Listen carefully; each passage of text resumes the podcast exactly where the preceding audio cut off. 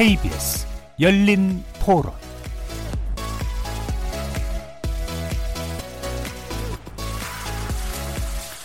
안녕하십니까. KBS 열린 토론 정준희입니다.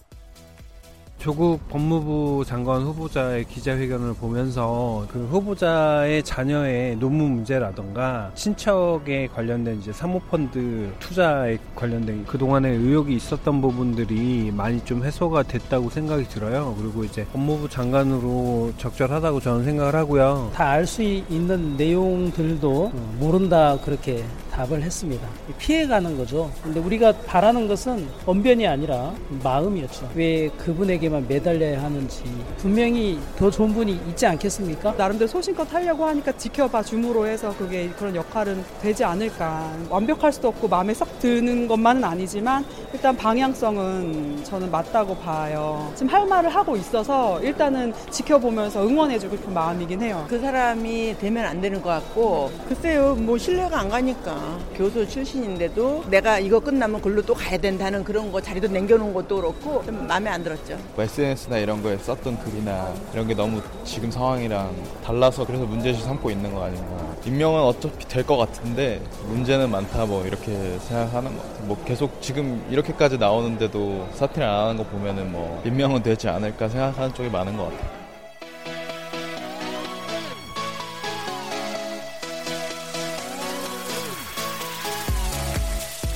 거리에서 만나본 시민들의 의견 어떻게들 들으셨습니까?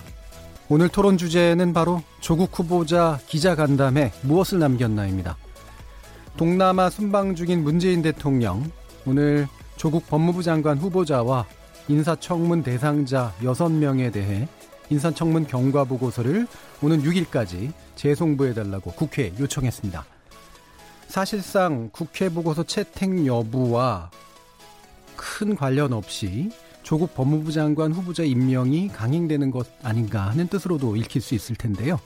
뭐 관련해서 정치권의 파장은 이후로도 계속될 것 같습니다. 오늘 KBS 열린 토론에서는 어제 오늘 조국 후보자를 둘러싼 여야 정치 상황, 이 여러, 여러모로 이례적인 이 상황에 대해서 한번 노론, 논의를 해볼 텐데요. 기본적으로 독자적 기자간담회 그리고 한국당의 대응성 기자간담회에 관련된 어, 두 분의 정치인의 의견을 토론해 보겠습니다. KBS 열린 토론은 여러분들과 함께 만듭니다. 청취자분들도 토론에 참여하실 수 있는 방법 안내해 드리겠습니다. 문자로 참여하실 분은 9730 누르시고 의견 남겨주시면 됩니다. 단문은 50원, 장문은 100원의 정보 이용료가 붙습니다. KBS 모바일 콩, 트위터 계정 KBS 오픈을 통해서는 무료로 참여하실 수 있습니다. 청취자 여러분이 KBS 열린 토론의 주인공입니다. 청취자 여러분의 열띤 참여 부탁드리겠습니다. KBS 열린 토론 지금부터 출발하겠습니다. 살아 있습니다. 토론이 살아 있습니다. 살아있는 토론, KBS 열린 토론. 토론은 라디오가 진짜입니다. 진짜 토론, KBS 열린 토론. 자, 그럼 먼저 오늘 함께 해주실 분들 소개하겠는데요. 특별히 이제 두 분 모셨습니다. 최민희 전 더불어민주당 의원 나오셨습니다. 안녕하세요. 자, 그리고 이상일 전 새누리당 의원 나오셨습니다. 네, 안녕하세요. 이상일입니다. KBS 열린 토론 조국 후보자 기자 간담회 무엇을 남겼나 영상으로도 생중계되고 있는데요. 유튜브에 들어가셔서 KBS 일라디오 또는 KBS 열린 토론을 검색하시면 지금 바로 저희들이 토론하는 모습 영상으로도 보실 수 있습니다. 구독 눌러주시고요. 의견도 많이 남겨주십시오. 팟캐스트로도 들으실 수 있고요. 매일 새벽 1시에 재방송도 됩니다. 자, 이렇게 함께할 방법까지 안내해드렸고 오늘 토론 주제 조국 후보자 기자간담회 무엇을 남겼나 본격적으로 시작해 보겠습니다. KBS 열린 토론 예, 두 분 자주 만나시고 있는 것으로 알고 있는데요. 네. 아마도 서로 어떤 칼을 쓰실지 대충 또 아시고 계시지 않을까 싶기도 한데. 저 19대 국회 때 예. 우리 존경하는 최 의원님하고 저하고 교육문화위원회에서 야, 같이 예. 교문이도 같이 하셨군요. 예. 의정활동 열심히 하는 걸 보고 또 저도 좀 많이 배우면서 열심히 하려고 했습니다. 자 일단 시작은 화기애애한 분위기인데 이게 애매한 분위기로 또 혹시 네. 가지 않을까 싶긴 한데요.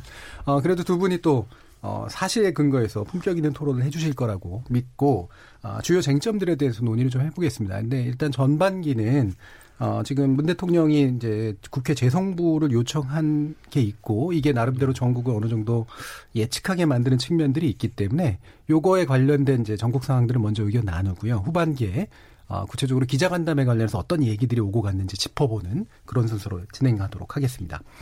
지금 이제 예수, 예상되는 건 이르면 7일 또는 늦어도 9일 정도는 임명이 될 것이다. 또 일각에서는 아마 순방지에서 전자결제하는 거 아니냐 이런 식의 얘기까지 나오고 있는데 어 기본적으로 현재 상황 어떻게 판단하고 계신지 최민희 의원님 의견 먼저 여쭙겠습니다. 네, 우선 저는 순방지에서 전자결제 하실 가능성은 낮아 보입니다. 예. 없죠. 6일까지. 예. 예. 6일까지. 예. 예. 예. 그래서 하시죠, 6일. 맞습니다. 그래서 6일 날 돌아오시잖아요. 그죠? 그러면 예. 어, 좀 여러 가지 상황을 살펴보고 저는 7일 날 임명할 것 같습니다. 왜 음. 9일이 아니냐면 굳이 이틀 동안 더 음. 어, 논란이나 그 불확실한 상황을 끌고 갈 필요가 없기 때문에 예. 7일 날 임명함으로써 이 어, 말하자면 대통령 입장에서는 좀 혼돈스러운 거잖아요. 예. 국민들께서 예. 그 혼란을 끝내려고 하실 것 같습니다. 예. 여러 가지를 고려한다라는 건 핵심적으로는 어떤 걸까요? 음, 일단 이제 아무래도 순방 중에 음. 뭐 어, 인터넷을 통해서 뭘 보셔도 이제 직접 보고를 받으셔야 그렇죠. 하지 않겠습니까? 예. 그리고 예. 어, 무엇보다 아마도 음. 이제 조국 내정자가 어, 국민 기자 간담회 예. 그 기자회견이죠. 그렇죠. 기자회견을 예. 통해서 그 동안에 제기된 의혹들에 대해서 나름 소명을 했고 그에 대한 국민들의 반응이 아마도 점검되지 않았을까 싶습니다. 예. 그게 아마 오늘이나 내일 내일쯤 되면 그 반응에 관한 여론조사들도 나올 것 같고 예. 네, 그렇기 때문에 그런 모든 상황을 종합적으로 보고를 받고 어, 저는 뭐 7일쯤 임명하시지 않을까 음. 생각합니다. 예, 7일 정도 이렇게 예상을 하셨고 아무래도 조건은 여론 향방 그다음에 또 이렇게 사실 확인된 부분들 이런 것까지 고려를 하실 것 같다라는 그런 느낌이네요. 네, 대통령은 이미 아, 태국으로 떠나시기 전부터 임명은 생각을 하셨다고 저는 봅니다. 예. 아, 그리고 어제 아, 민주당이 아, 한국당에서도 뭐 가족 증인들은 빼겠다고 이야기를 하면서 청문회 하자고 했을 때 맘만 먹으면 합의해서 증인 채택하고 청문회 할 수 있죠. 그럼 또 근데 그런데 약간 연장되는 걸 하지 않고 예. 어 이제 조국 후보자 기자 간담회를 한 거죠. 예. 게다가 기자들이 갑작스러운 통보에 좀 준비 부족이고 당황하고 해서 왜냐하면 질문할 게 많기 때문에 어제도 뭐 오랫동안 간담회가 진행이 되지 않았습니까? 그래서 하루를 좀 시간을 달라 기자들이 질문도 정리하고 예. 그랬는데 조국 후보자는 어제 꼭 해야 되겠다. 음. 그래서 민주당이 조 후보자 입장을 받아줘서 민주당이 우총장을 잡아가지고 우총을 한다고 해놓고 조국 후보자 기자 간담회를 한 거란 말이에요. 그 장소에서. 그래서 그와 관련해서 오늘 어, 국회 예결위에서 국회 유인태 사무총장도 민주당 출신이시지만 아, 이게 국회 내규에 어긋날 수 있다는 취지의 답변을 했습니다. 그래서 좀 더 살펴보겠다 그랬는데, 어, 저도 기자로서 어, 국회를 오랫동안 취재했고 국회 경험이 있지만, 어, 정당이 우총장으로 어, 잡아놓고 그걸 다른 용도로 활용한 거는 처음 있는 일이라고 생각합니다. 그런데 왜 그랬을까? 청문회는 결국 민주당이 계속 청문회를 통한 소명 기회를 달라고 했지만 예. 어, 그래서 정말 의혹을 소명하겠다 이런 이야기를 했지만 사실은 가족 증인 채택 안 하고 하는 것은 정말 진실된 의혹 규명을 하려는 의지가 있었느냐 이런 문제 제기를 하고 싶고요. 결국은 그게 안 되니까 이제 조 후보자 간담회를 통해서 어 소위 뭐 조국 후보자 입장에서 어 하고 싶은 이야기 다 한 어제 간담회였단 말이죠. 이제 그거가 끝났기 때문에 이제는 예. 민주당과 청와대가 일제히 의혹은 거의 소명이 다 됐다. 이런 입장 아닙니까? 예. 근데 조 후보자가 어제 내가 주변을 잘 살피지 못한 불찰이 있다. 그 다음에 사실관계에 대해서 내가 잘 모르는, 모른다. 관여하지 않았다. 사실 그런 게 죄라면 죄일 뿐 나는 그 외에 잘못은 없다 이런 취지의 이야기란 말이에요. 이렇게 조 후보자가 이제 일방적으로 이야기했는데 그걸 다 믿으라 이 얘기잖아요. 아니 내가 아니라면 아닌 거지 뭐 이런 취지의 지금 민주당과 청와대가 이제 소명이 됐다고 말하고 있으니 참 좀 답답합니다. 그런데 예. 이제 어찌 됐든 대통령이 임명하시기 위한 일종의 여러 가지 step by step이죠. 그러니까 이제 여러 가지 졸, 절차 또는 요식행위 이런 걸 거쳐서 어, 대통령께서 이제 4일 정도 말미를 주고 청문 어, 이제 보고서 채택을 아, 다시 요청을 했는데 지금 청문회 안 하겠다는 거죠. 지금 한국당 빼고도 정의당조차도 바른미래당, 민주평화당 일단 정국 상황에 대한 판단을 예, 먼저 좀 청문회를 말씀주시죠. 제대로 하려면 예. 증인 채택을 해야죠. 예. 증인을 채택을 의결해서 송달을 해야 되는데 5일간의 시간을 줘야 됩니다. 그러니까 청문회를 정말로 하려는 의지가 있다면 8일 이후에 가능한 거예요. 그런데 6일까지 시간을 주신 것은 이제 청문회 안 하고 임명하시겠다 이거죠. 그러니까 어, 대통령이 네. 그 이후에 벌어지는 이제 여러 가지 전국의 만약에 경색 또 뭐 야당의 여러 가지 반발 이런 거에 대한 거는 이제 대통령 또 여당이 앞으로 책임을 져야 되겠죠. 예, 네, 뭐 그러니까 너무 많은 얘기가 한꺼번에 나서 제가 약간 좀 잘라가지고 좀 말씀을 좀 드려볼게요. 제가 몇 예. 가지 말씀하신 예. 거를 예. 지적하실 게좀 예. 있으실 것 같은데 일단 예, 먼저 지적하실 거를 제가 이제 네. 먼저 약간의 질문을 좀 넘겨드리면 네. 일단 요약을 해보면 민주당하고 대통령은 애초부터 수순을 잡아가지고 이렇게까지 밀고 온 거다. 청문회 하고 싶지 않았다. 근데 이런 식의 취지이신 것 같아요. 어떻게 보시나요? 우선 너무 많은 쟁점을 전, 네. 던지셨는데 어, 저는 청문회를 가장 하고 싶은 사람은 조국 내정자였다고 생각합니다. 네. 그리고 오죽하면 기자회견 형식으로 해명을 했겠습니까? 그거를 후보자가 바라겠습니까? 그러니까 저는 이렇게 막 억측과 추측에 근거해서 뭔가를 넘겨짚고 이것은 좀 곤란하다고 생각하고요. 저는 거꾸로 어, 오늘 했던 자유한국당의 기자간담회를 보면서 거기에서 새롭게 나온 사실은 주모 의원이 얘기한 구체적인 성적 음. 뿐입니다. 나머지는 다 재탕 삼탕에 그걸 더 심한 말로 비난하는 정도였기 때문에 어, 아마도 자유한국당이 그동안의 의혹으로 제기된 사실 것들을 사실로 증명할 자신이 없어서 청문회를 계속 안 하는 방향으로 이끌어왔고 이제 와서 청문회 하겠다는 건 의도가 딱 하나죠. 이거를 추석 전까지 계속 끌고 가서 이 두리뭉실한 의혹의 분위기. 사실은 저는 오늘 사모펀드부터 웅동학원 하나하나 따져보길 원합니다. 이거 하나하나 따져보면 사실 의혹이 별로 없거든요. 근데 그렇게 따지기 싫은 겁니다. 그래서 이 분위기 속에서 추석을 맞고 어떻게든 조국 흔들기를 통하여 문재인 대통령 흔들기를 하고 싶은 거였지. 지금까지 청문회를 안 하고 9월 2일, 3일까지 잡아놓고 끝까지 팔순 노모와 아내와 딸 가족 증인으로 고집하면서 청문회 못하게 해놓고 막상 조국 내정자가 어, 기자간담회를 하겠다나 생방으로 이렇게 나오니까 어, 청문회 하자 이렇게 나온 것이거든요. 근데 그 말을 어떻게 믿습니까? 그것도 당장 하자는 것도 아니었어요. 5, 5일 6일 하자. 그랬다 지금은 또 8일에 하자. 이러고 있는 것이거든요. 그래서 그 말씀은 틀리신 것 같고 나머지 언론에 대해서 말씀하신 것 중에 하루 늦춰달라는데 왜 안 늦춰줬냐. 이해할 수가 없습니다. 왜냐. 그렇게 많은 기사를 쏟아내고 그럼 그 기사들은 다 정리되지 않은 상태에서 막 쏟아냈단 말입니까? 언제든 준비되어 있어야 하는 게 언론인데 이번에 언론에 대한 실망이 저는 말도 못하게 큽니다. 그다음에 조국 내정자가 내가 해명했으니 아무것도 아니다 그러지 않았죠. 조국 내정자가 몇 가지 지점에 대해서는 어, 예를 들면 서울대 장학금에 관해서는 그 서울대 장학금을 준 쪽에서 해명을 해줘야 될 것이다. 이렇게 얘기를 했고, 그 당국대 제일저자 건도, 어, 그거는 그 교수님이 제일저자로 올린 거지, 어, 조국 내정자 딸이 올린 게 아니기 때문에 이거는 그 교수님이 대답을 해주셔야 되는 문제다. 그리고 고대의 경우도 이 논문이 어떻게 쓰였는지는 그 조국 내정자 딸은 그 제일 저자라는 말을 쓴 적도 없고 그 논문을 제출한 적도 없으니 이 부분 역시 고대가 답해야 된다. 그래서 확인돼야 될 것들이 남아 있는 것이죠. 그래서 저는 어 청문회를 어, 이런 것들을 다시 확인할 수 있다면 네, 어떤 방식으로든 단축해서 그럼 내일이건 모레건 하시기 바랍니다. 예. 질질 끄시지 말고. 저는 예. 간단히만 말씀드릴게요. 예. 다시 한번 예, 예, 넘길게요. 예. 쟁점에 대해서는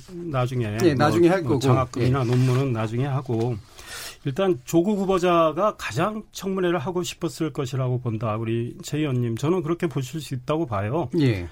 그런데 정말로 청문회를 통해서 모든 의혹을 소명하고 어, 털건 털고 하려는 의지가 있었다면요. 가족 문제에 대해서 조 후보자가 과감하게 수용할 수도 있었던 거예요. 적어도 따님하고 어머님은 그렇다 쳐요. 본인의 부인은 사모펀드 문제나 당국대 논문 문제나 부인이 역할을 크게 한 게 나오고 있지 않습니까? 그래서 부인은 아니요, 그러니까 그게. 조 후보자가 아니 좋다 내 아내 증인 채택해도 좋다 할 수 있죠. 근데, 근데 실제 타협은 정치권에서 이뤄지는 일인데 청문회 아니 예. 그러니까 후보자의 만약에 지금 민주당이 조국 후보자를 위해서 얼마나 많은 수고를 하고 있습니까? 그렇다면 조국 후보자 어제 뜻에 의해서도 기자간담회가 민주당 주선으로 이루어진 거 아니에요? 민주당의 수석 대변인이 사회를 보고 조국 후보자가 만약에 정말 내가 청문회를 통해서 소명하고자 했다. 내 아내 정도는 내가 증인 채택하는 거 오케이 하겠다 했, 다면 저는 청문회 이루어질 수 있었다고 봐요. 근데 그거는 일단은 문제만 말씀하실 건가요? 이제 증인 문제 네. 그 이야기 하고요. 언론 언론에 대해서 말씀하셨는데 그러니까 지금 계속 몇 가지 아니요, 쟁점 하지 말고 하나씩만 언론, 해요. 언론에 대해서 아니 언론은 의원님이 잠깐만요. 먼저 말씀하셨기 그러니까 때문에 제가 생각하는 언론 네. 저도 언론인 출신입니다. 언론인이 항상 준비돼 있어야 하는 건 사실은 그건 언론인이 그래야 되겠죠. 그런데 보세요. 우리 의원님.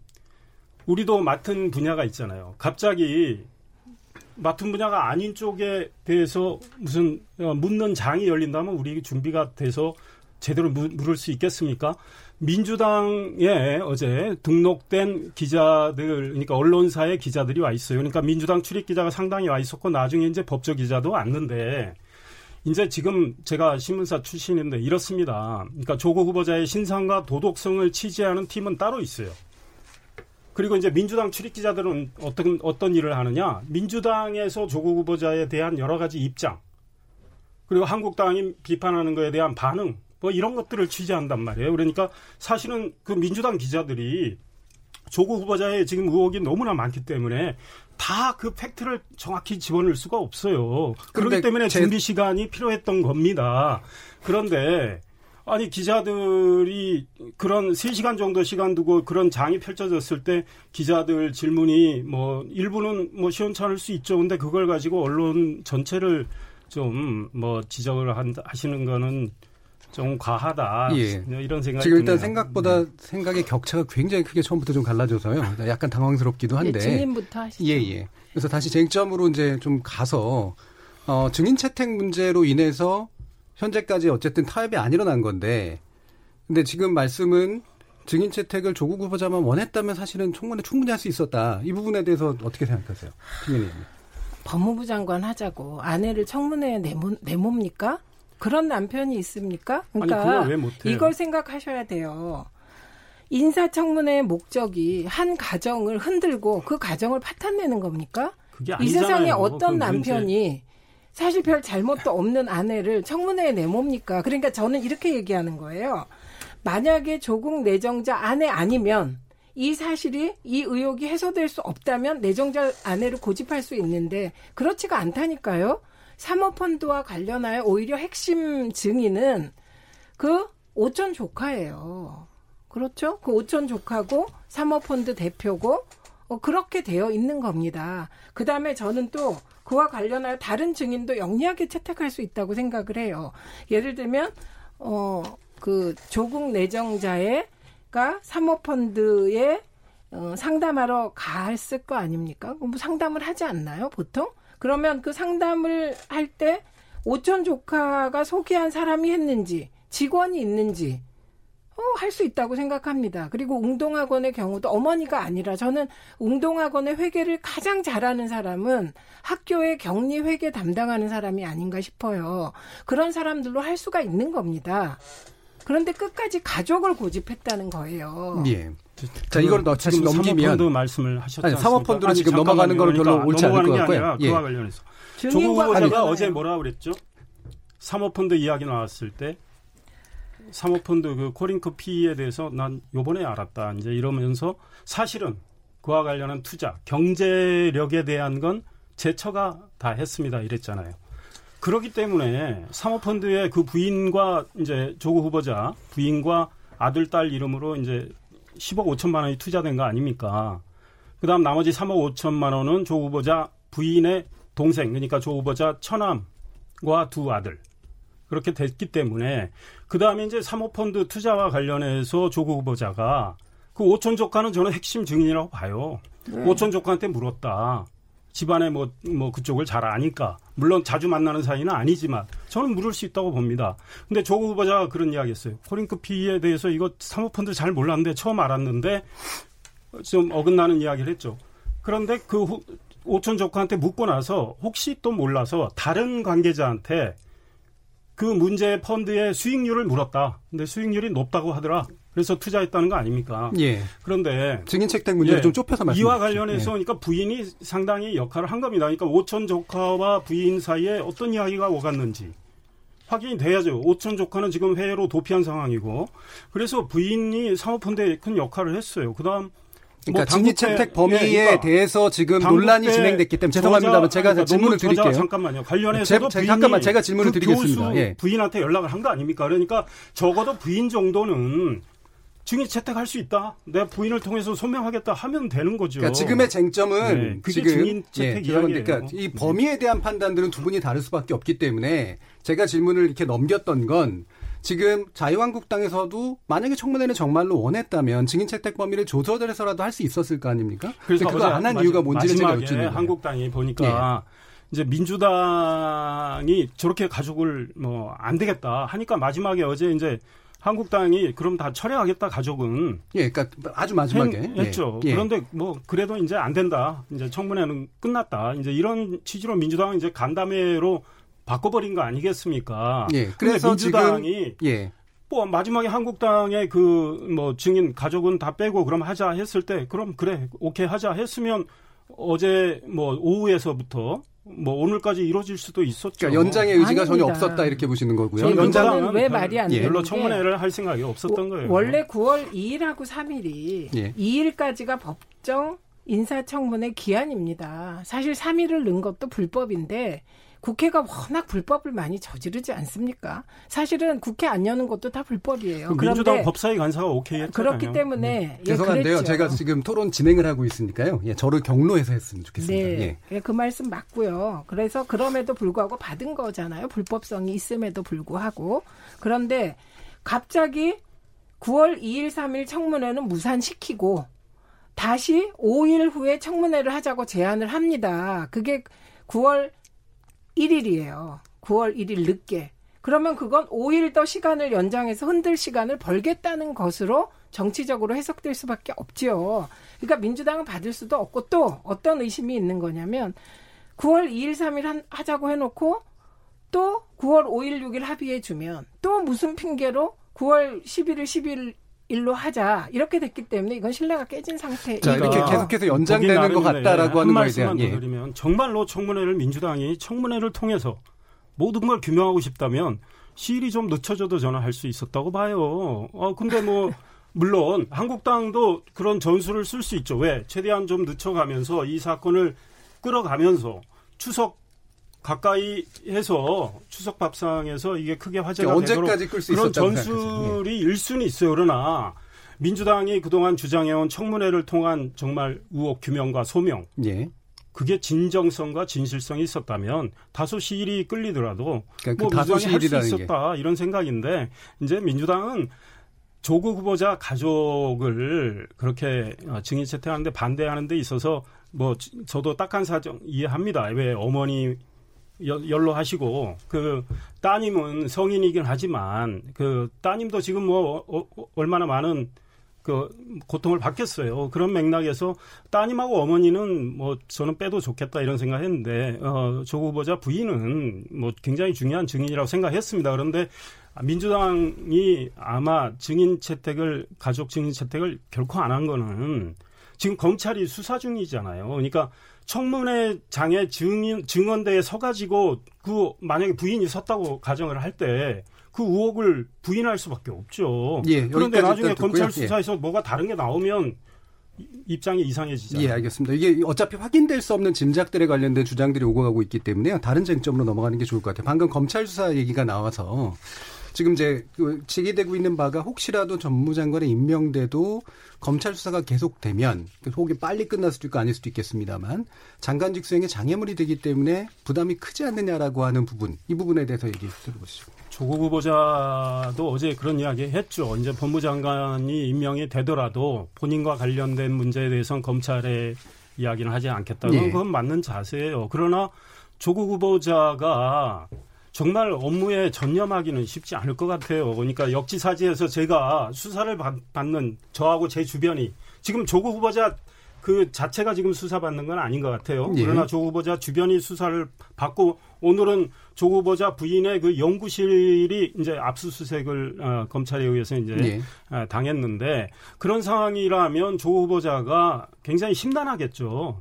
그러다가 어, 수사 결과가 어떻게 나올지는 모 르죠. 지켜봐야 되는데 지금 우리 이제 최 의원님 아까 이뭐 웅동학원 사모펀드에 대해서 불법성이 없는 것처럼 말씀하셨지만 그거는 이제 검찰 네, 검찰 수사를 지켜봐야죠. 지켜봐야 예. 되는데 만약에 조국 후보자 본인의 불법성은 뭐 검찰이 뭐 확인을 못해서 어, 발표하지는 않아도 그 주변과 관련해서 불법성이 일부 확인이 되고 만약에 구속영장을 치거나 청구하거나 이렇게 할 때 조국 후보자 입장은 굉장히 난처해지겠죠. 법무장관으로서. 그러니까 저는 조국 후보자가 과거에 트위터에 남기신 말씀이 맞는 것 같아요. 물론 사안은 좀 다르긴 하지만 예. 조윤선 여성부 장관이 수사 대상이 됐는데 무슨 염치로 그 자리에 앉아 있느냐.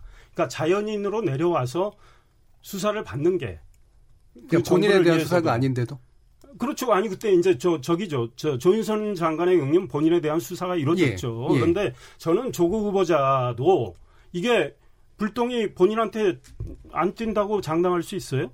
이 여러 가지 수사 사안이 있는데 조국 후보자 어제 몰랐다. 이러는데 그게 지금 다 우리가 믿을 수 있습니까? 예. 그러면 수사 아, 과정에서 아, 조국 후보자한테 불당, 불똥이 예. 뛸 수도 있기 때문에 조국 후보자는 게다가 검찰을 지휘할 수 있는 여성부 장관은 다른 법무부 장관 자리입니다.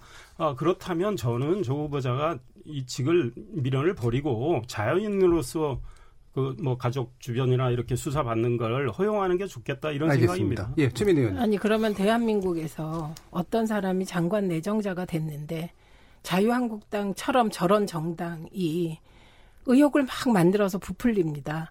언론이 이게 확인 뭐 이거 더 늘어났을 거라고 보는데 60만 건이 넘는 기사를 쏟아내서 일방적으로 범죄자처럼 매도합니다. 그렇게 해놓고 정당이나 정당 주변에서 내정자를 고발합니다.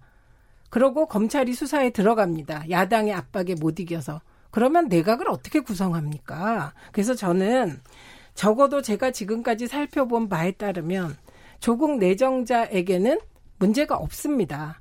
그리고 어, 지금 자유한국당에서 계속 주장하는 걸 저는 뭉뚱그리지 말고 오늘 하나하나 점검하자는 거예요. 그거 다 해명해 드릴 수 있습니다. 조국 내정자 못해도 저는 할 수 있어요. 어제 조국 후보자보다도 잘하실 수 있어요. 예, 아니 예. 잘하는 건 아니에요. 예, 그래서 하고요. 했으면 예. 좋겠다 이런 말씀 드리고 지금 검찰이 가장 문제인데요. 예. 어, 저는 그 윤석열 총장이 문재인 대통령께서 임명하실 때 살아있는 권력에 대해서도 확실하게 수사하라고 말씀을 하신 바가 있습니다. 그런 취지에서 조국 내정자 주변을 자유한국당 뜻에 따라 저렇게 압색하면 어, 정말 만약에 압색했는데 혐의가 없다. 그럼 깨끗하게 혐의 없다고 발표할 것으로 믿습니다. 괜히 눈치 보면서 이상하게 안 했으면 좋겠고요. 그러나 저 개인에게는 약간 점수를 잃은 것은 국회 회기가 끝나고 정기국회 할 때까지 며칠의 불체포 특권이 작동하지 않는 시간이 있었는데 이 시간 동안 선진화법 위반으로 국회를 난장판 만든 그 장면의 주인공들을 체포하지 않은 부분에 대해서는 진정성이 좀 의심이 됩니다. 음. 살아있는 권력은 국회에도 있거든요. 예. 그래서 선진화법 위반한 자들 국회의원들에 대해서도 조국 내정자 주변을 이렇게 압색하고 무리수를 두는 것처럼 똑같이 예, 수사해 주시기 바랍니다. 그럼 저는 그 진정성을 믿고 지지하겠습니다. 예, 이, 이 검찰에서 두 가지 차이가 있다고 생각하는 부분은 어떻게 생각하세요? 조국 후보자 같은 예. 경우가 다른 이 정부의 다른 장관 후보자 있었어요. 언론이 야당이 의혹을 제기하고 언론이 받아가지고 이런 난장판을 만들어서 지금 여기까지 왔다. 저는 야당이 지금 도덕성을 따져보기 위해서 상당히 나름 열심히 했다고 봐요. 그래서 언론이 야당이 어, 문제 제기한 것들 중에 언론이 확인하고 해서 언론이 아 이거는 합리적 의심이 든다고 해서 쓰고 있는 거예요. 심지어 아, 합리적 장, 의심 아니요, 아니요. 무조건 의원님 생각이시죠. 심지어 소위 말해서 그동안 현 정권의 우호적인 걸로 이렇게 평가받는 언론에서도 지금 굉장히 어, 날카롭게 지적을 하고 있는 경우예요. 그러니까 조국 후보자의 경우는 굉장히 지금 특별한 겁니다. 그러니까 검찰 수사가 충분한 근거가 있었다고 보시는 거예요. 청문회도 쓰기 전에 네. 검찰이 압수수색 들어가고 이런 경우 없잖아요. 현 정부 들어서 처음이잖아요. 그만큼 조국 후보자가 문제가 많기 때문에 지금 이렇게 이런 상황이 아니, 조국 후보자에 거고. 대해서는 검찰이 네. 수사 안 합니다. 예. 아무것도 아니, 안 했습니다. 조국 후보자와 관련된 여러 의혹에 대해서 지금 수사를 하고 있는 거 아닙니까? 그러니까 이 대목에서 검찰이 아, 비난받고 있는 것이지요. 아니요, 뭐 그렇지 않죠. 두, 두 분이 아니, 대화하시지 마시고요. 부인 예. 사무실을 압수수색한 게 조국 후보자하고 무관하다고 할 수 없잖아요. 그러면 그 뭐 무관하죠. 아니죠. 나중에 어떻게 연결고리가 나올지 알 수가 없죠. 추측이시잖아요. 지금요, 오늘 우리 의원님 오늘 저랑 아침에 어, 교통방송에서 이야기할 때 당국대 어, 제1저자, 논문 제1저자와 관련해서 제가 그랬습니다. 그 문제의 당국대 교수가 조국 후보자 부인이 그 교수님 말씀에 따르면 자기 부인한테 연락을 해가지고 딸의 인턴에 대해서 어, 좀 이야기를 했다. 이렇게 말했더니 그거 아닙니다. 연락했다 이게 아닙니다. 오늘 또 찾아보세요. 그래가지고 분명히 조국 후보자 부인이 자기 아내한테 연락을 했고 그 다음에 인터뷰를 하는데 면접을 하는데 그 따님 조국 후보자 따님의 부모가 왔었다 이랬어요. 그러니까, 그러니까 두 분이 잠깐만요. 서로 얘기하지 마시고 부모가 왔었다는 말은 조국 후보자도 갔었다는 이야기예요. 근데 제가 던지는 쟁점에 대해서 얘기를 다만, 좀 해주시죠. 예. 다만 어머니가 왔는데 그걸 이제 부모라고 표현했는지는 확인을 해봐야 돼요. 그러니까 그렇죠. 그 조국 후보자 부인이 굉장히 큰 역할을 했습니다. 그러면 이게 앞으로 입시 부정 문제로 이제 비화될 가능성이 있죠. 그게 왜 부정입니까? 지금 당국대에서 조사를 하고 있으니까 논문에 논문에 대해서 이제 연구 윤리의 이 부정 문제가 나올 가능성이 있고 그로 인해서 이제 고대에서 입학 사정 문제로 그게 비, 이제 비화될 수 그러니까 있어요. 말을 좀 줄여서요. 예. 이제 고대 쟁점 쟁점대로 좀 얘기를 해주시기 그러니까 바라겠습니다. 논문에 예. 대한 쟁점을 이야기하고 있는 그러니까 거예요. 검찰 수사에 관련된 쟁점을 얘기해달라는 아니 겁니다. 그러니까 예. 검찰이 조국 후보자 부인을 수사를 하고 있습니다. 근데 예. 지금 조국 후보자 본인에 대해서는 아직 안 하고 있죠. 조국 후보자 자택에 대해서 아직 안 하고 있는데 저는 자택에 대한 압수수색도 필요하다고 보는 사람이지만 지금 일단은 외곽에 대한 수사를 통해서 아. 조국 후보자에 대해서 정말? 수사에 들어갈 수도 있는 거예요. 근데 지금 아니다라고 이렇게 어떻게 지금 단정합니까? 우리가 지금 아니, 뭐 들어갈 수도 있다는 말이나 저는 아닐 그러니까, 것 같다는 말이나 아니, 똑같은 것이죠. 아닐 것 같다고 하신 게 아니고요. 단정적으로 아니다라고 지금 아니 지금 아니 그게 거예요. 아니죠. 지금은 네. 조국 내정자는 수사 대상도 아니고 현재 압색도 당하지 않았습니다. 이건 팩트예요. 지금 미래 얘기 본인에 대해서는 그래요. 그런데 그렇죠. 왜 민주당은 이렇게 펄펄 뜁니까 검찰에 뭐를. 대해서? 아니 쟁점을 잠깐만요. 비난을 그만하시죠. 예. 네. 쟁점을 자꾸 이렇게 분산시키면 그러니까 저희 토론의 목적이 좀 약간 좀 계속해서 좀 흐려지니까요. 지금 검찰 조사에 대해서 뭐가 타당하다 그렇지 않다의 판단은 또 두 분이 각자 다를 수밖에 없는 근거들이 있습니다. 근데 이 검찰 수사가 진행됐을 때 조국 후보자가 만약에 임명된다면 거기에 대해서 어떤 생각들을 가시냐 정도까지 일단 들어봤고요. 네. 지금 그 이후에 지금 보면 어, 한국당이 이제 해임 건의안을 제출하겠다. 바로 임명하면 그다음에 국정조사와 특검 추진까지 벼르고 있는 이제 그런 상태라서 전국 경색은 상당히 지속될 것 같은데 이 부분에 대해서는 최민희 의원님 어떻게 보시나요? 뭐 자유한국당이 해임 건의안을 제출하면 하는 거고요. 음. 그리고 국정조사 특검 추진하면 하는 거죠. 뭐 특검 하자는 게 한두 번이었습니까? 그리고 그렇게 또 흘러가는 겁니다. 전국은. 예. 그럼 여당은 그에 대해서 또 여당으로서 대응을 하는 거죠. 예, 그렇게 흘러가는 거라 뭐 해임 건의안을 제출하지 말라고 하겠습니까? 저는 애초에 자유한국당은 조국 내정자를 청문회 할 생각도 없었고 그리고 어, 조국 내정자 낙마가 목표였다고 보기 때문에 이 해임 건의안 국정조사 특검 추진하면서 계속 장외투쟁 예. 이어갈 거라고 봅니다. 그건 자유한국당식 예. 전국에 대응하는 태도죠. 뭐 근데 그게 별로 안 좋을 것 같습니다. 그 수단은 어쨌든 계속 쓰긴 쓸 텐데 네. 거기에 대해서는 국회 안에서 어쨌든 논리로 푼다라는 그쵸? 말씀이신 네. 거죠. 예, 이 부분 어떻게 보세요? 네, 뭐 한국당은 아마 원내에서는 뭐 국정조사 해임 건의안 이야기를 당연히 할 걸로 봅니다. 근데 예. 한국당뿐 아니고 지금 바른미래당도 그런 입장인 것 같고 예. 문제는 이제 특검은 검찰 수사가 나와야 되겠죠. 그러니까 그렇죠. 그러니까 검찰 수사를 보고 나서 뭐 특검 문제는 나와야 되니까 특검은 지금 당장 추진하기는 저는 쉽지 않을 거라고 보고 특검은 또 이제 민주당이 반대를 하고 정의당이 그렇죠. 반대를 예. 하고 뭐 다른 정당까지 반대를 하면 특검 법안이 처리 안 될 수도 있어요. 예. 그리고 이제 처리된데도 특검 임명은 또 대통령이 합니다. 예. 그러니까 특검 이야기하기는 건 지금 좀 이런 것 같고요. 한국당이나 바른미래당이나 이런 데서는 국정조사는 당연히 청문회가 이제 무산될 가능성이 저는 뭐 크, 뭐 크다고 뭐 보고 높겠죠. 예. 그러면 어, 청문회보다 사실 더 강한 게 국정조사죠. 예. 그러면 또 증인 채택 문제 또 나온단 말이에요.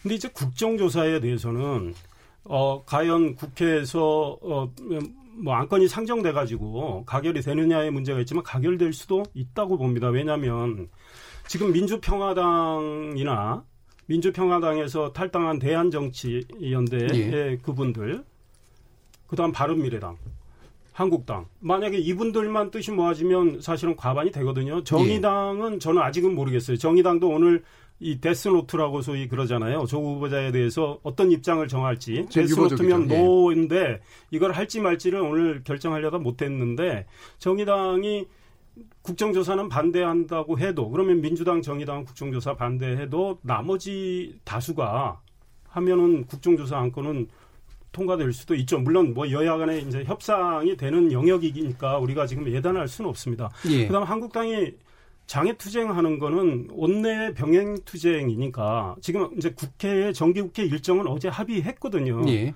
그래서 뭐 대정부 질문을 언제 하고 국정감사는 9월 말부터 10월 초에 하기로 했고 그러니까 국회는 국회대로 가동을 하면서 어 뭐 주말에 장애 집회하는 거야 뭐 어떻습니까? 예. 네. 그러면 바로 이제 질문을 드릴게요. 바른미래당 오신단 대표 얘기가 나왔으니까 네. 지금 검토한다라는 전제를 깔고 있긴 하지만 권한 남용 등의 혐의로 이제 고발하겠다 이런 식의 반응을 보였는데 이게 어느 정도 가능하라고 보세요? 그러니까 이제 그, 그 대통령에 대한 고발까지 예. 포함이 돼 있잖아요. 그런데 어, 바른미래당도 그만큼 지금 어제 기자간담회를 하고 그걸로 통해서 이제 의혹이 소명됐다고 이제 청와대와 민주당에서 주장을 하고 그다음에 이제 대통령은 약간의 말미를 나을 말미를 주시고 이제 임명을 만약에 하시고 하는 이거에 대해서 도저히 수용할 수 없다는 입장에서 그러니까 입장은 충분히 이야기하고 판단의 근거에 대한 판단을 글쎄요 그거를 이제 음. 그 권한남용의 영역 그러니까 사실은 이제 지금 뭐 소위 이제 전 정권에 대한 여러 가지 수사에서도 뭐 그 권한남용 문제가 많이 있었는데 지금 그 문제 가지고 저는 검찰이 대통령에게까지 권한남용 가지고 뭐 고발된 걸 가지고 수사하리라고 생각하지. 네, 권한남용 사실 법적으로 적용하기 어려운 문제잖아요, 최민희 의원님. 그 이거는 인사청문회법을 잘 이해하지 못한 데서 네. 오는 겁니다.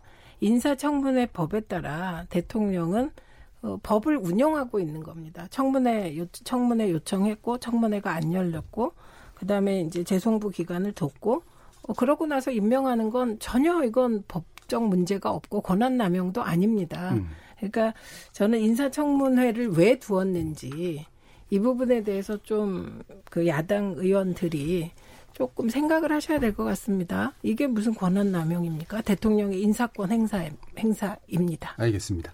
예, 그 전반기에서는 그 지금 청문회가 무산되고 기자간담회가 열린 이 국면의 정치적 의의에 대해서 몇 가지 좀 다뤄봤고요.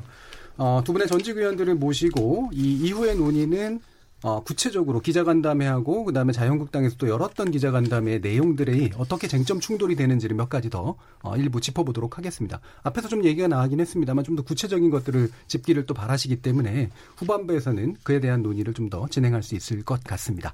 전반부 토론은 일단 여기서 마치겠습니다. 여러분께서는 KBS 열린 토론과 함께하고 계십니다.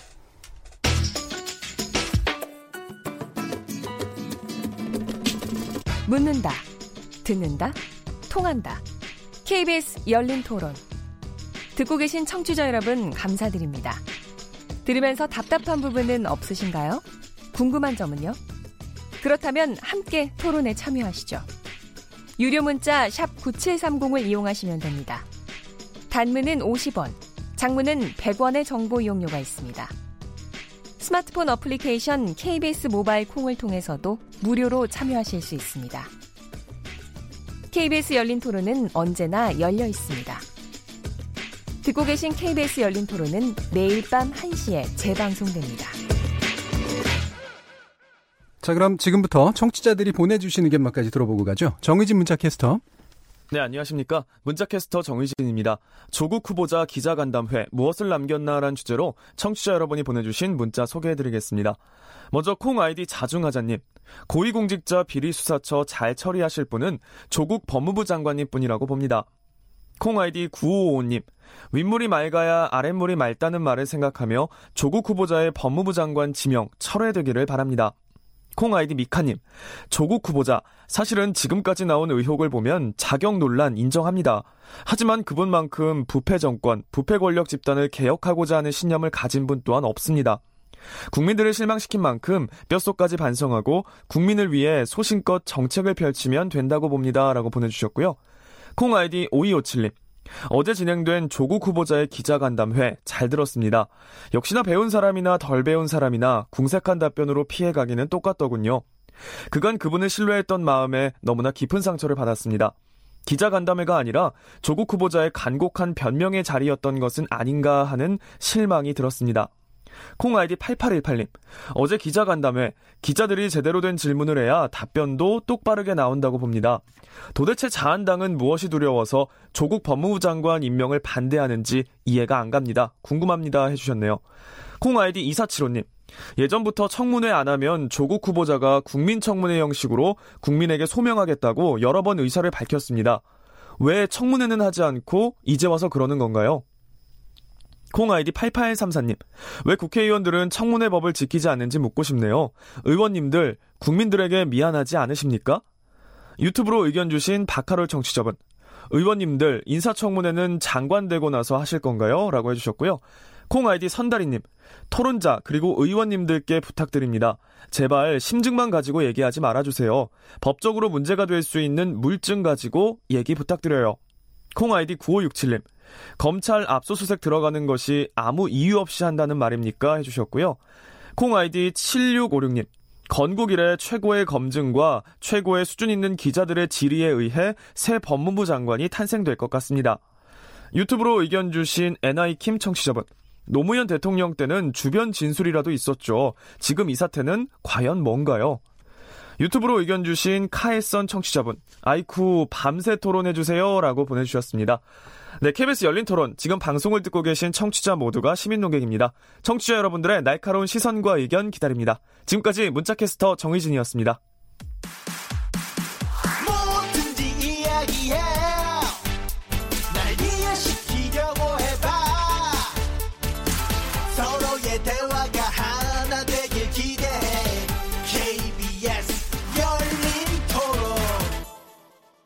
자, 그럼 후반부 토론 시작해 보겠습니다. 최민희 전 더불어민주당 의원, 이상일 전 새누리당 의원 이렇게 두 분과 함께 하고 있습니다. 아, 앞에서도 일부 얘기가 나왔습니다만 뒤에서 좀 더 쟁점 토론을 해야 되는데요. 시간이 아주 많지는 않아서 핵심적으로 압축적으로 몇 개를 집어서 해야 될 것 같아요. 고전에 일단 지금 제가 아까 앞에서 이례적인 상황이라 그랬는데 일단 청문회는 무산되고 조국 후보자가 단독으로 기자회견을 하는 상황. 그다음에 그거에 대해서 또 반론권을 요청하면서 자유한국당이 또 그 다음날 기자회견을 하는 상황. 이게 좀 대단히 이례적인 건 맞는 것 같아요. 이 두 가지 상황에 대해서 일단은 어떻게 보시는지 의견 간단히 듣고 그다음에 쟁점으로 들어가도록 하겠습니다. 이상인 의원님.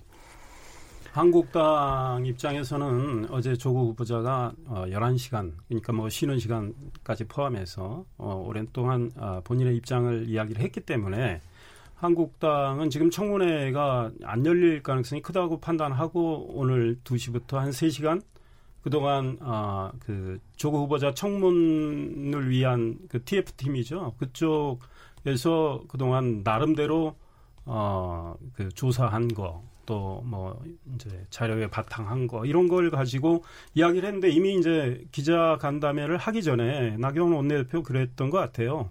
뭐 새로운 어, 이제 의혹은 뭐 제기될 게 별로 없다. 왜냐하면 네. 이게 나올 만큼 많이 나왔어요. 근데 그것들이 이제 확인 과정이 필요한 거죠. 그래서 네. 또 검찰이 수사에 들어가 있고 어 그래서 그동안 정리된 팩트 중심으로 이야기를 하겠다. 이제 그런 맥락에서 오늘 진행을 한 것 같고 아까 우리 최민희 의원님 말씀대로 이제 저는 추가된 팩트가 그거 하나밖에 없는지 아니면 또 다른 게 있는지는 모르겠지만 예. 일단 최민희 의원님 말씀대로 하나 오늘 새롭게 해서 언론을 통해서 많이 보도된 것이 조국 후보자의 그 딸의 이제 고등학교 때 영어 성적 예. 뭐 이런 게 나왔었죠. 그러나 이제 그거는 어, 그런 거죠. 어제 조국 후보자가 우리 딸아이가 영어는 매우 잘했다. 그래서 그 논문 저자 등록할 때 그 영어 번역도 하고 해서 그런 기여를 했기 때문에 어, 제일 저자고 된 건데 지금 보면 좀 이상하지만 이런 네. 말을 전제로 하고 했죠. 근데 그 당국대의 그 교수가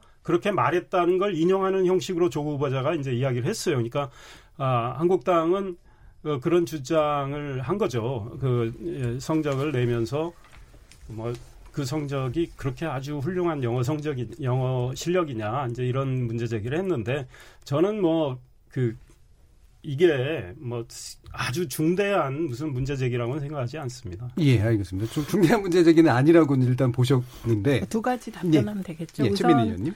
국회가 적법한 인사청문회를 못 열고 음. 어, 조국 내정자는 불가, 불가피했지만 국민 간담회 형식의 기자회견으로 해명을 한 것. 또 자유한국당은 자유한국당대로 따로 기자 간담회를 열어서 또 조국 후보자를 공격하는 이 행태가 예. 국민들께는 굉장히 죄송하다고 봅니다.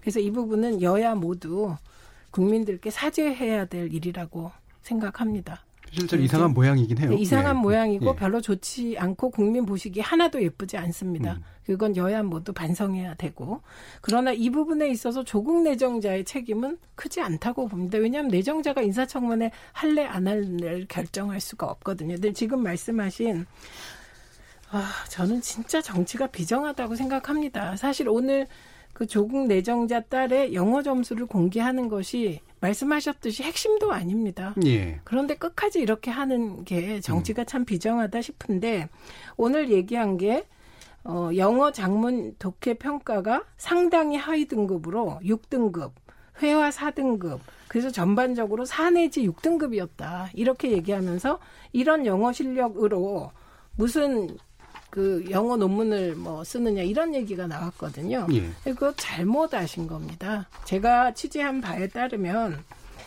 지금 외국에서 공부하고 들어온 학생들이 내신에 약합니다. 이건 전반적으로 다 아시는 거일 테고 예. 그 내신을 따로 특별히 학원 다니면서 내신 공부를 하지 않으면 점수가 약한데 조국 내정자 딸은 애초에 외국 대학교에 가려고 했기 때문에 그, 그 먼저 그 AP 점수라는 거 먼저 네. 대학 외국 미국 대학에 예, 미국 대학의 세 과목을 이수해서 네. 그걸 다 만점 받은 걸로 외국 대학을 가려고 준비를 했고 이게 어 고대에서도 AP 세 과목 합격 요게 기준이었기 때문에 문제가 없었던 건데 그거와 별개로 지금 한영외고 당시 2010년이요. 그때 대학교 들어간 거 보면 한영외고 4 내지 6등급 아이들 어, 그 학생들의 점수가 보통 통계로치로 보면 탭스 904점 정도 예. 되는 실력이라고 합니다. 그리고 이 당시에 4 내지 6등급이면 고대를 갔다고 하는 그러니까 비슷한 수준에서 계속 네, 왜냐하면 예. 너무나 아이 그 뭐랄까요? 한영 외고가 그때 대원 외고 바로 상당히 거의, 예, 예, 비슷하게 셌기 때문에 예. 이때 그 정도면 어 영어 특기생으로 어, 고대까지 가는 딱 그 점수다. 4 내지 6등급이. 예. 예, 이런 분석을 제가 취재하고 나왔습니다. 그러니까 하, 문제 제기를 할 때 이게 이제 일반 고등학교라면 이 문제 제기가 타당해요. 근데 예. 아마도 이거를 폭로하신 국회의원은 한영 외고가 그 당시 어떤 위상이었는지 한영 외고의 영어 4 내지 6등급이 어느 정도인지를 몰랐던 것 같고요. 예. 조국 내정자 따님의 그 궁금해하는 영어 점수는요, 탭스 905였고요, 토익은 990이었다고 합니다. 그래서 네. 이 논란은 더 이상 없었으면 좋겠어요. 알겠습니다. 이거 가지고 뭐더 많이 논란하실 것 같지는 않고요. 그러면 어, 조국 기, 후보의 기자간담회에서 어, 이상일 의원님이 보시기에 네. 해명되지 않은 의혹이다. 여전히 남아있다라고 보는 것들을 짧게만 몇 가지로 쟁점으로 말씀을 해주시죠. 저는 이 당국대 그 논문 제일 저자 등록도 해명이 안 됐다고 생각합니다. 그 예. 학교 프로그램이었고 우리는 관여한 바가 없다 이렇게 이야기한 거 아닙니까? 그러니까 조 후보자는 본인과 본인의 아내도 관여한 바가 없다 이런 이야기를 했는데 그 당국대 해당 교수의 말씀과 달라요. 그 교수의 말씀은 분명히 그랬어요. 조 후보자 부인이 내 아내한테 연락을 해왔다. 그 지금도 찾아보세요, 최 의원님. 다 나와요. 일단 예, 동아일보 문제. 인터뷰, 예. CBS 인터뷰 다 나옵니다. 그 다음에 그, 그 딸을, 조국 후보자 딸을 본인이 면접을 할 때 무슨 표현을 썼냐면 조국 후보자 딸의 부, 모가 같이 왔다 그랬어요. 그래서 제가 그러면 조국 후보자는 뭐 그 교수를 모른다고 했는데 그러니까 이분이 어머니만 왔는데 그거를 표현을 부모라고 했을 수는 있어요. 그런데 분명히 인터뷰에는 부모라는 표현이 돼 있어요. 그러면 아버지 어머니가 같이 갔다는 뜻 아닙니까? 그러니까 논문 문제에서의 핵심은 그 말이 어긋나는 거 있다고 보시는 네. 그뭐 우리는 관여한 적이 없고 이거는 학교 프로그램이다고 그랬는데 예. 학교에서는 예. 그런 프로그램 한 적이 또 없다고 그래요. 그렇기 때문에 앞으로 이거는 더 음. 그러니까 지금 뭐 수사에 들어가 있는 거 아닙니까? 그, 그 대목도 수사에 들어갔고 오늘 검찰이 그 당국대 장 교수를 지금 참고인 신분으로 불러서 조사를 하고 있는 거 아닙니까? 예. 오늘 그래서 어 그다음에 이제 그 제1 저자 등록과 관련해서 조국 후보자는 내가 지금 봐 지금 보니 좀 이상하다. 음. 그러나 10년 전에는 그 제1저자, 제2저자 뭐 이 이렇게 가르는 게 좀 느슨했을 수 있다. 이랬지만 의협 같은 데서 의학계에서 지금 다 반발하고 나섰어요. 그때나 지금이나 그 연구 윤리에 대해서는 아주 엄격했다. 그리고 조 후보자 당시는 그 당시에도 서울 법대 교수 아니냐. 근데 법학에서도 논문 쓸 때 그 굉장히 엄격하게 하는데 아, 우리도 마찬가지였다. 이제 이런 예, 반론하십시오. 예, 예. 네. 이런 취지로 이야기를 했습니다. 그래서 예. 어, 이제 그 논문과 관련해서는 어, 당국대도 조사를 하고 있고 일단 의협은 어제 입장을 냈잖아요. 그 논문은 철회되는 게 마땅하고 조국 후보자 딸은 제1 저자로 등록될 자격이 전혀 없다. 그러니까 2주 동안 인턴으로 열심히 했어도 제1 저자 자격이 없다라고 이야기를 알겠습니다. 했습니다. 그러니까 예. 이와 관련해서는 당국대에서 조사가 진행 중이고 앞으로 이제 그, 그 교수의 입장이 또 나오겠죠. 예, 알겠습니다. 일단 논문 문제로 지금 집중해서 얘기를 해주셨기 때문에. 안 됐고. 예, 그러니까 쟁점을 예. 얘기하실 시간을 다 쓰셔서 쟁점 한 가지만 네, 일단 하겠습니다. 예, 논문 문제. 당국대 논문에서 핵심은 제일 저자로 되었다는 겁니다. 예. 그러니까 학생이 그 인턴 프로그램에 참여했다. 논문을 쓰는데 관여했다는 건 문제가 되지 않는 겁니다. 그러니까 어제 이거를 구분하셔야 되는데 뭉뚱그리면 안 된다. 요게 요 지점입니다. 요 학부모 인턴 프로그램은 당시에 한영 외고의 담당 선생님이 이 프로그램을 만들었고 두 명의 학생이 참여하는 거 했다는 거예요. 그렇기 때문에 인턴 프로그램에 참여한 것까지를 뭐라고 할 수는 없는 겁니다. 그런데 다만 제가 찾아본 기사에서는 그냥 그 친분에 대해서 아내와 그 조 씨의 어머니가 학부형 모임을 자주 하면서 몇 번 부딪혔을 것이라고 얘기한 것만 예. 봤는데 예. 뭐 그게 뭐이 프로그램에 참여하게 돼서 인사를 했다 이런 거 하나도 문제 안 된다는 겁니다. 제 말은. 혹여 그런 일이 있었다고 있었다고 하더라도 네. 문제가 안 된다. 음. 감사해서 전화할 수도 있는 거다. 다만 문제가 되는 건 제일 저자로 올리는 과정에서 조국 후보자나 조국 후보자의 아내나 조국 후보자의 딸이 나 제일 저자 해주세요. 내 딸 제일 저자 해 주세요라고 했을 때 문제가 된다는 겁니다. 예. 그러니까 검찰이 지금 수사를 하는 부분도 인턴 프로그램에 참여한 것 때문에 하는 거 아니에요. 제일 저자 요 부분이 문제가 되는 것이다. 그러니까 의혹이 남아 있다면 제일 저자에 왜 올라갔는지 이거를 장 교수가 넣어주는 과정에서 조국 교수 부부에 외압이 있었는지 요게 예. 핵심이라는 겁니다. 근데 이건 안 밝혀졌다는 것이지요. 예. 그다음에 또 하나 의협 얘기하시는데 저는 이걸 자꾸 의사학회라 그래서 의사학회 뭐 따로 있는 줄 알았어요. 의협은 최대집 회장. 예. 그분이 박영수 특검에 대해서 그때 뭐 사형시켜야 된다 그랬던 거. 그런 예. 정말 행동하는 것도 있을 정치, 수 없는 행동을 하고 분이죠. 예. 뿐만 아니라 문재인 케어에 반대하면서 반 문재인 정부의 선봉 아닙니까? 그런 분이 주도한 의협의 입장이 어떻게 객관적이라고 볼 수 있겠습니까? 그래서 남은 쟁점은 당국대 논문 제일 저자로 올라가는 과정에서 조국 내정자나 그 부인의 부탁이나 압력이 있었냐가 쟁점이지 나머지 막 이렇게 분위기 띄우는 건 그건 별 문제가 안 되는 것이다. 예, 논문을 그러니까. 통해서 대학에 부정 입학했다라고 네. 하는 의혹에 대해서는 아, 이 부분은 예. 아닙니다. 그거는 또 다른 쟁점인데요. 예. 이제 이 논문이 과연 대학에 입학하는 과정에서 어떤 영향을 끼쳤나에 대해서는 지금까지 딱 예. 하나의 인터뷰밖에 나와 있지 않습니다. 그거는 중앙일보의 일요일자에 실린 당시 고대 입학 팀장이라는 분. 중앙 SUNDAY 실렸죠. 예, 예, 예, 예. 그 사람이 인터뷰를 한 내용이 있는데 조국 내정자 딸은 사실상 세계 선도 인재 전형이라고는 하지만 영어 특기자 전형이었다. 예. 그래서 어 거기에는 이런 그 의학 논문 이런 거는 고려될 여지가 없었다. 예.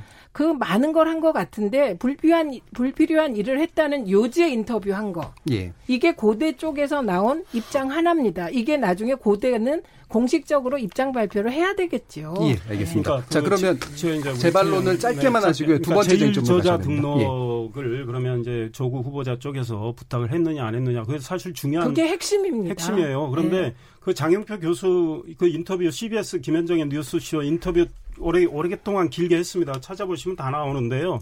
이렇게 말합니다. 제가 오딩은 그 자체로 정확히 말할 자신은 없어요. 네. 그러나 제가 그때 인터뷰 현장 그 저도 출연 전이어서 다 듣고 있었는데 네. 아, 원래 해외 대학에 가겠다고 했어요. 왜냐하면 이제 그 인턴을 두 사람이 했는데 한 명은 중도 탈락이고 조 후보자 따님만 남았어요. 네.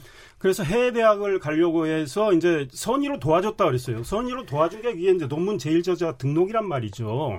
그런데 이 이제 따님이 고대로 간다고 그래서 나는 좀 실망을 했고 그럼에도 불구하고 그러니까. 고대에 입학원서 내기 전에 내가 학술지에 실어주는 게 도움된다고 해서 나로서는 손해보고 왜 해외 학술지에 실으면 나는 더 이익인데 교수로서 나로서는 손해 보고 싫어졌다. 이랬 이랬단 말이에요. 그런 취지라는 게 확실하세요? 아닙니다. 아니, 아닙니다. 제가 아니요, 지금 찾아봤습니다. 제가 장담해요. 예. 아, 그거 절대 아닙니다. 아이고 지금 뭘 착각하고 계시냐면 아유, 예. 그런데 잠깐 중요... 제 이야기 끝나고 아니에요. 이게 중요한 거 그래서 아닌데. 그렇다면 예. 그 교수가 어떻게 조국 후보자 딸이 고대로 돌리고 이런 걸 어떻게 알겠습니까? 그리고 입학원서 내기 전에 어, 실어줘야 되겠다. 그, 그 생각을 어떻게 합니까? 물론 선생님 통해서 이야기했을 수도 있어요. 네, 그 반론 듣겠습니다. 제가 네. 네. 말씀드리게 좀 시차를 착각하셨어요. 아니, 아니, 네. 이 사람이 고대 나왔 들어갔다 그래서 실망했다는 아니, 건 나중 지원한다고 해서 실망이 아닙니다. 예, 지금 두 분이 막 스마트, 스마트폰 예, 자꾸 찾아보고 계십니다. 예. 아니 근데 중요한 건 예. 그렇다고 해도 아무 문제 아니라는 거예요. 예. 왜 아무 문제 아니냐면 지금 핵심은 제일 저자로 올려달라는 부탁을 했느냐가 핵심이라니까요. 예. 아니 그러니까 나머지는 행간을 이제 우리가 보고 조사에 들어가서 확인을 아니, 해야죠. 행간을 너무 넓게 읽으시면 안 되니까 그러니까 확인된 것만 말씀해 주세요. 예. 아니 그러니까 그래서 핵심은 제일 저자 올라간 예. 거라는 건 확인 그건 인정하시죠? 제일 저자 문제가 아니, 핵심인 거. 예 그런데 예. 이 교수 말은 외국 대학 간다 그래서 그 외국 대학 입시가 우리나라보다 좀 빠르잖아요. 예.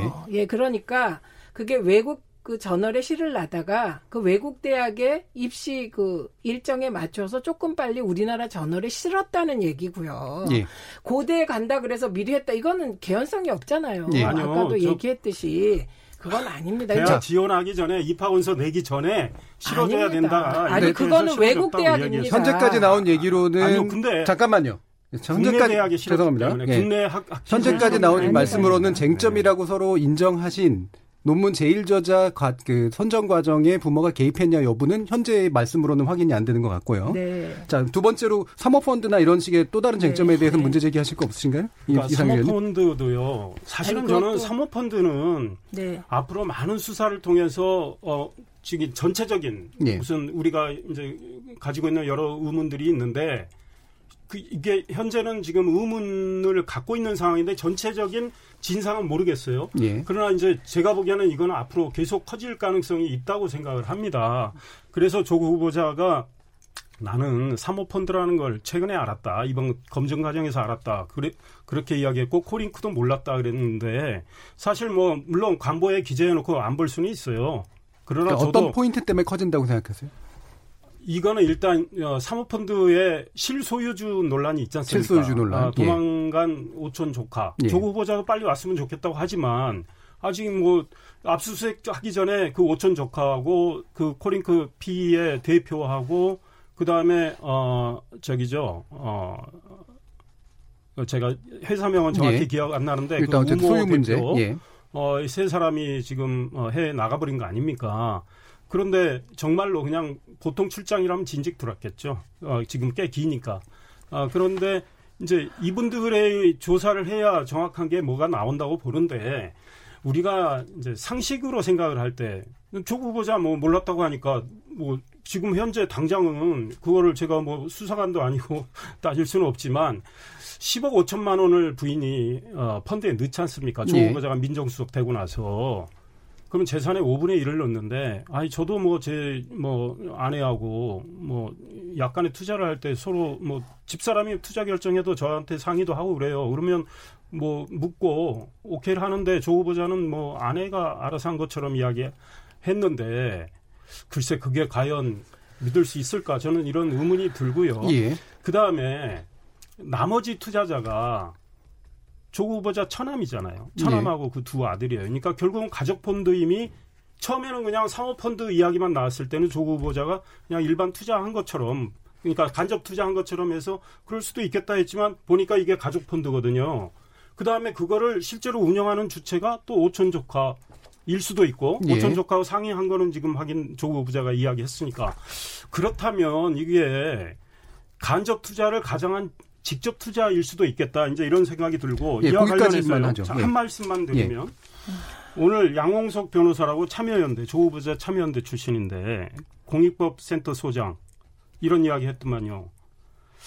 어, 조국 후보자는 자세히 몰랐다 하더라도 10억 넘는 돈을 누가 움직이는지에 대해서는 확인 정도를 했을 거다. 근데 그래서 해명이 완벽하게 이루어졌다고 보지 않는다. 가족 돈을 모아서 운영하는 직접 투자에 더 가까운 간접 투자가 아닌가 이런 생각이 그러니까 본인의 든다. 견해도 똑같으신가요? 네, 저도 이런 예, 알겠습니다. 최민희. 네, 우선 사모펀드가 불법인가 아닙니다. 어, 그건, 그건 네. 불법 아니에요. 그다음에 두 네, 번째 네.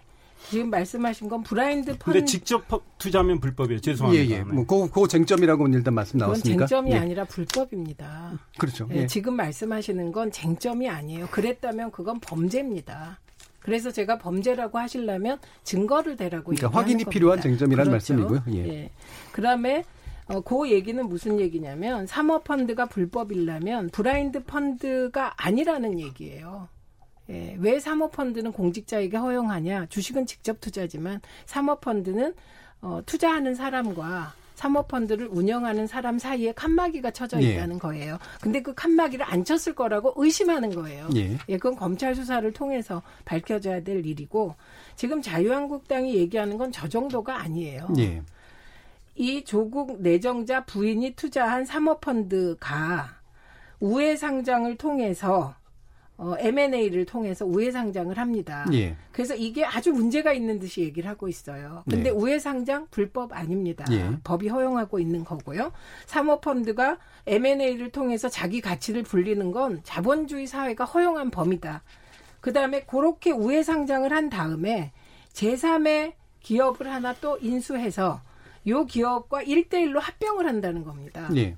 그런데 이1대1 합병은 순전히 아무 근거 없는 가정이에요, 가정. 그래서 1대1로 합병할 경우 그 제3의 기업이 지금 주식이 현재의 사모펀드가 1이라면 이 소위 제3의 기업이 30 정도 된다는 거예요, 40. 그러니까 몇백 배 돈을 남기게 된다. 그래서 105억이 아, 115, 10억이 400억이 된다. 이런 주장을 하고 있는 것이거든요. 예. 이상현 의원이 주장하지는 않으셨어요. 예. 아니, 근데 요게 그 자유한국당의 주장입니다. 예, 그렇죠. 그런데 이게 다 우회 상장에서 그렇게 M&A를 통해서 까지는 합법이에요. 예. 그런데 제3의 기업과 1대1로 합병한다는 거 이건 소설이에요. 기업 가치가 다른데 어떻게 1대1이 됩니까? 예. 그러니까 여기부터는 소설이고 거길 통해서 어디까지 가냐면 조국 내정자가 주식 작전 세력하고 손을 잡고 이 계획을 다 짠 다음에 어, 이게 문제가 되니까 지금 오천 조커랑 누구를 도망시켰다라는 주장까지 하고 있는 겁니다. 그러니까 예. 이 주장이 얼마나 무서운 주장입니까? 예. 그래서 이거는 이 이거는 이렇게 언론에서 얘기하지 말았어야 할 내용을 자유한국당이 얘기한 거고 이건 검찰 수사를 통해서만 밝혀질 수 있는 것이잖아요. 그렇죠. 오천 조카를 통한 직접 투자와 그거에 대한 조국 후보자 인지 여부 이게 핵심이다라는 네, 말씀이신 예, 거고. 그 얘기고 그 나머지는 다 소설이다. 예, 가족 펀드 그러니까, 지적에 대해서는 어떻게 생각하세요? 그러니까 예. 가족 펀드인들 예. 예를 들면 이미 조국 내정자와 아내와 그다음에 자식 둘이 하면 그 가족 펀드입니다. 예. 가족 펀드인들 문제가 전혀 문제가 없습니다. 블라인드만 문제되는 네. 거예요. 아니 근데 그 예, 가족 펀드를 운영하는 사람이 그러니까 블라인드 그러니까 핵심 쟁점은 그거라는 거죠. 블라인드. 조국 후보자 5촌 조카가 정말로 실소유주로 운영을 했다면 예. 그런 직접 투자에 가까운 거예요. 법 위반이에요. 아니라니까요. 아이, 의원님, 이제 그게 법 위반이 이제 검찰 아니에요. 수사를 통해서 그리고 이제 좀 더 나가면 블라인드 그 펀드 14억 원 중에 이제 2천만 원 빼고 13억 8천만 원 가지고 이제 웰스 C&T를 소위 지분을 사잖아요. 예. 그리고 이제 웰스 CNT CNT의 이제 소위 매출이 계속 늘어나잖아요. 조국 후보자는 어제 별로 안 늘어난 것처럼 이야기했지만 2017년, 2018년 그리고 올해 그것도 이제 개입 여부가 드러나야 그러니까 되는 거죠. 이거는 예. 아니 결국은 이거는 검찰이 밝혀줄 수밖에 없어요. 한국당 의원들이 예. 뭐 자료를 확보한다고 해도 한계가 있어요. 근데 지금 이제 확보한 자료로 음. 보면 아까 이제 우리 최 의원님께서 아니라고 한 것 중에서도 예. 뭐를 아니라고 했죠?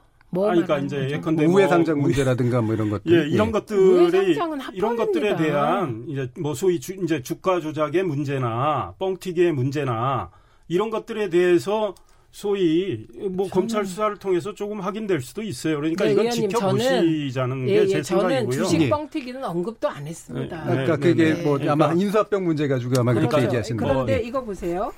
어, 의원님이 지금 명확하게 얘기를 안 하셔서 그런데 저건 무슨 얘기냐면요. 웰스 C&T가 가로등 점멸등 사업을 합니다. 예. 그게 어, 지난해 13억, 어, 지지난해 13억에서 지난해 17억으로 예. 이제 매출이 뛰었다는 그 얘기를 하시는 아니, 겁니다. 그러니까 2017년에 17억. 그러니까 예. 지난해는 26억. 그런데 그렇다면 어, 13억에서 26억이 됐으니까 2년 만에 어, 12억이 는 거잖아요. 그죠? 12, 3억. 그것을 그 12, 3억이 느는 과정에서 예. 조국 민정수석이 민정 그 지자체에 다 외압을 넣어서 이 기업에 몰아주기를 했다라는 의혹을 제기하는 겁니다. 그렇죠. 이것도 이제 그게, 네, 그게 핵심입니다. 뭐 그렇게 봐야 그런데 조국 수석이 역할을 했는지 안 했는지는 확인이 필요한 거고요. 그러니까 그런 의심이 있다는 말씀이잖아요. 후보자 예. 가족이 낸 그러니까 천암까지 해서 그 펀드가 그 회사 지분 인수해서 지금 그렇게 회사가 지금 소위 매출액이 커가고 있는 과정은 우리가 아니, 들여다볼 수밖에 없고 아니 검찰이 아니, 들여다봐야죠. 아니 그러니까. 중심을 들여다보더라도 그러니까 지분을 샀다는 게 문제되지 그러니까 않는다. 지금 이상일 전 의원 측에서는 네, 그게 음. 합리적인 의심이라고 판단을 아니, 하시는 거고 최민희 잠깐만요. 직접 최민 잠깐만요. 잠깐만요. 지금 할 수가 없습니다. 예. 권직자가 직접 투자를 할 수가 제가 없어요. 제가 좀 정리를 해야 되는 네. 상황이라고 그렇습니다. 최민희 의원님의 의견은 이 부분은 여전히 가정일 뿐이라서 그렇죠. 예, 블라인드 투자가 됐다 안 됐다를 검찰이 밝히는 수밖에 없다. 아니 그리고요 예. 합리적 의심이란 단어는 사실이란 단어가 아니에요. 그렇죠. 예. 의심을 하되 그 의심이 예를 들면 50% 정도 의심을 할 수 있다는 정도지 합리적 의심 이꼬르 사실 아니거든요. 그러니까 제 말이나 다르질 않은데 예. 검찰이 수사를 통해서 밝힐 일이다. 예. 정말 이 과정에서 조국 내저 저기 민정수석이 과거에 지자체에 전화해서 그 점, 그 가로등 업체에 뭐 줘 이랬으면 이건 그거는 범죄예요, 범죄. 그렇죠. 근데 드러난다면. 범죄라고 예. 주장하기엔 저희가 보기엔 근거가 박약하다 이렇게 예. 보는 거죠. 좀 짧은 한 20초만 남았습니다. 네, 그러니까 어, 결국 우리가 검찰이 철저히 수사해 주기를 뭐 기대할 수밖에 없죠. 예. 그리고 문재인 대통령도 살아있는 권력에 대해서 더 철저히 수사하라고 윤석열 총장한테 임명장 주면서 말씀하셨으니까 예. 이제 청와대나 민주당도 검찰 수사에 대해서 언급하지 않는 게 좋겠다. 예. 그동안 뭐 검찰 수사에 대해서 어, 굉장히 좀 어, 비판을 많이 했고 특히 청와대 정무수석은 어, 뭐 검찰 의 기밀 누설과 관련해서 검찰총장을 예. 처벌하자는 시간이 다 돼서요. 예, 검찰 그래, 수사를 더 이상 언급하지 말고 지켜봐야겠다. 예, 그 라는 말씀입니다. 예, 여기까지 하겠습니다. 예, KBS 열린 토론 오늘은 조국 후보자 기자간담회 무엇을 남겼나라는 주제로 두 분과 함께했는데요. 최민희 전 더불어민주당 의원, 이상일 전 새누리당 의원 두 분께 모두 감사드립니다.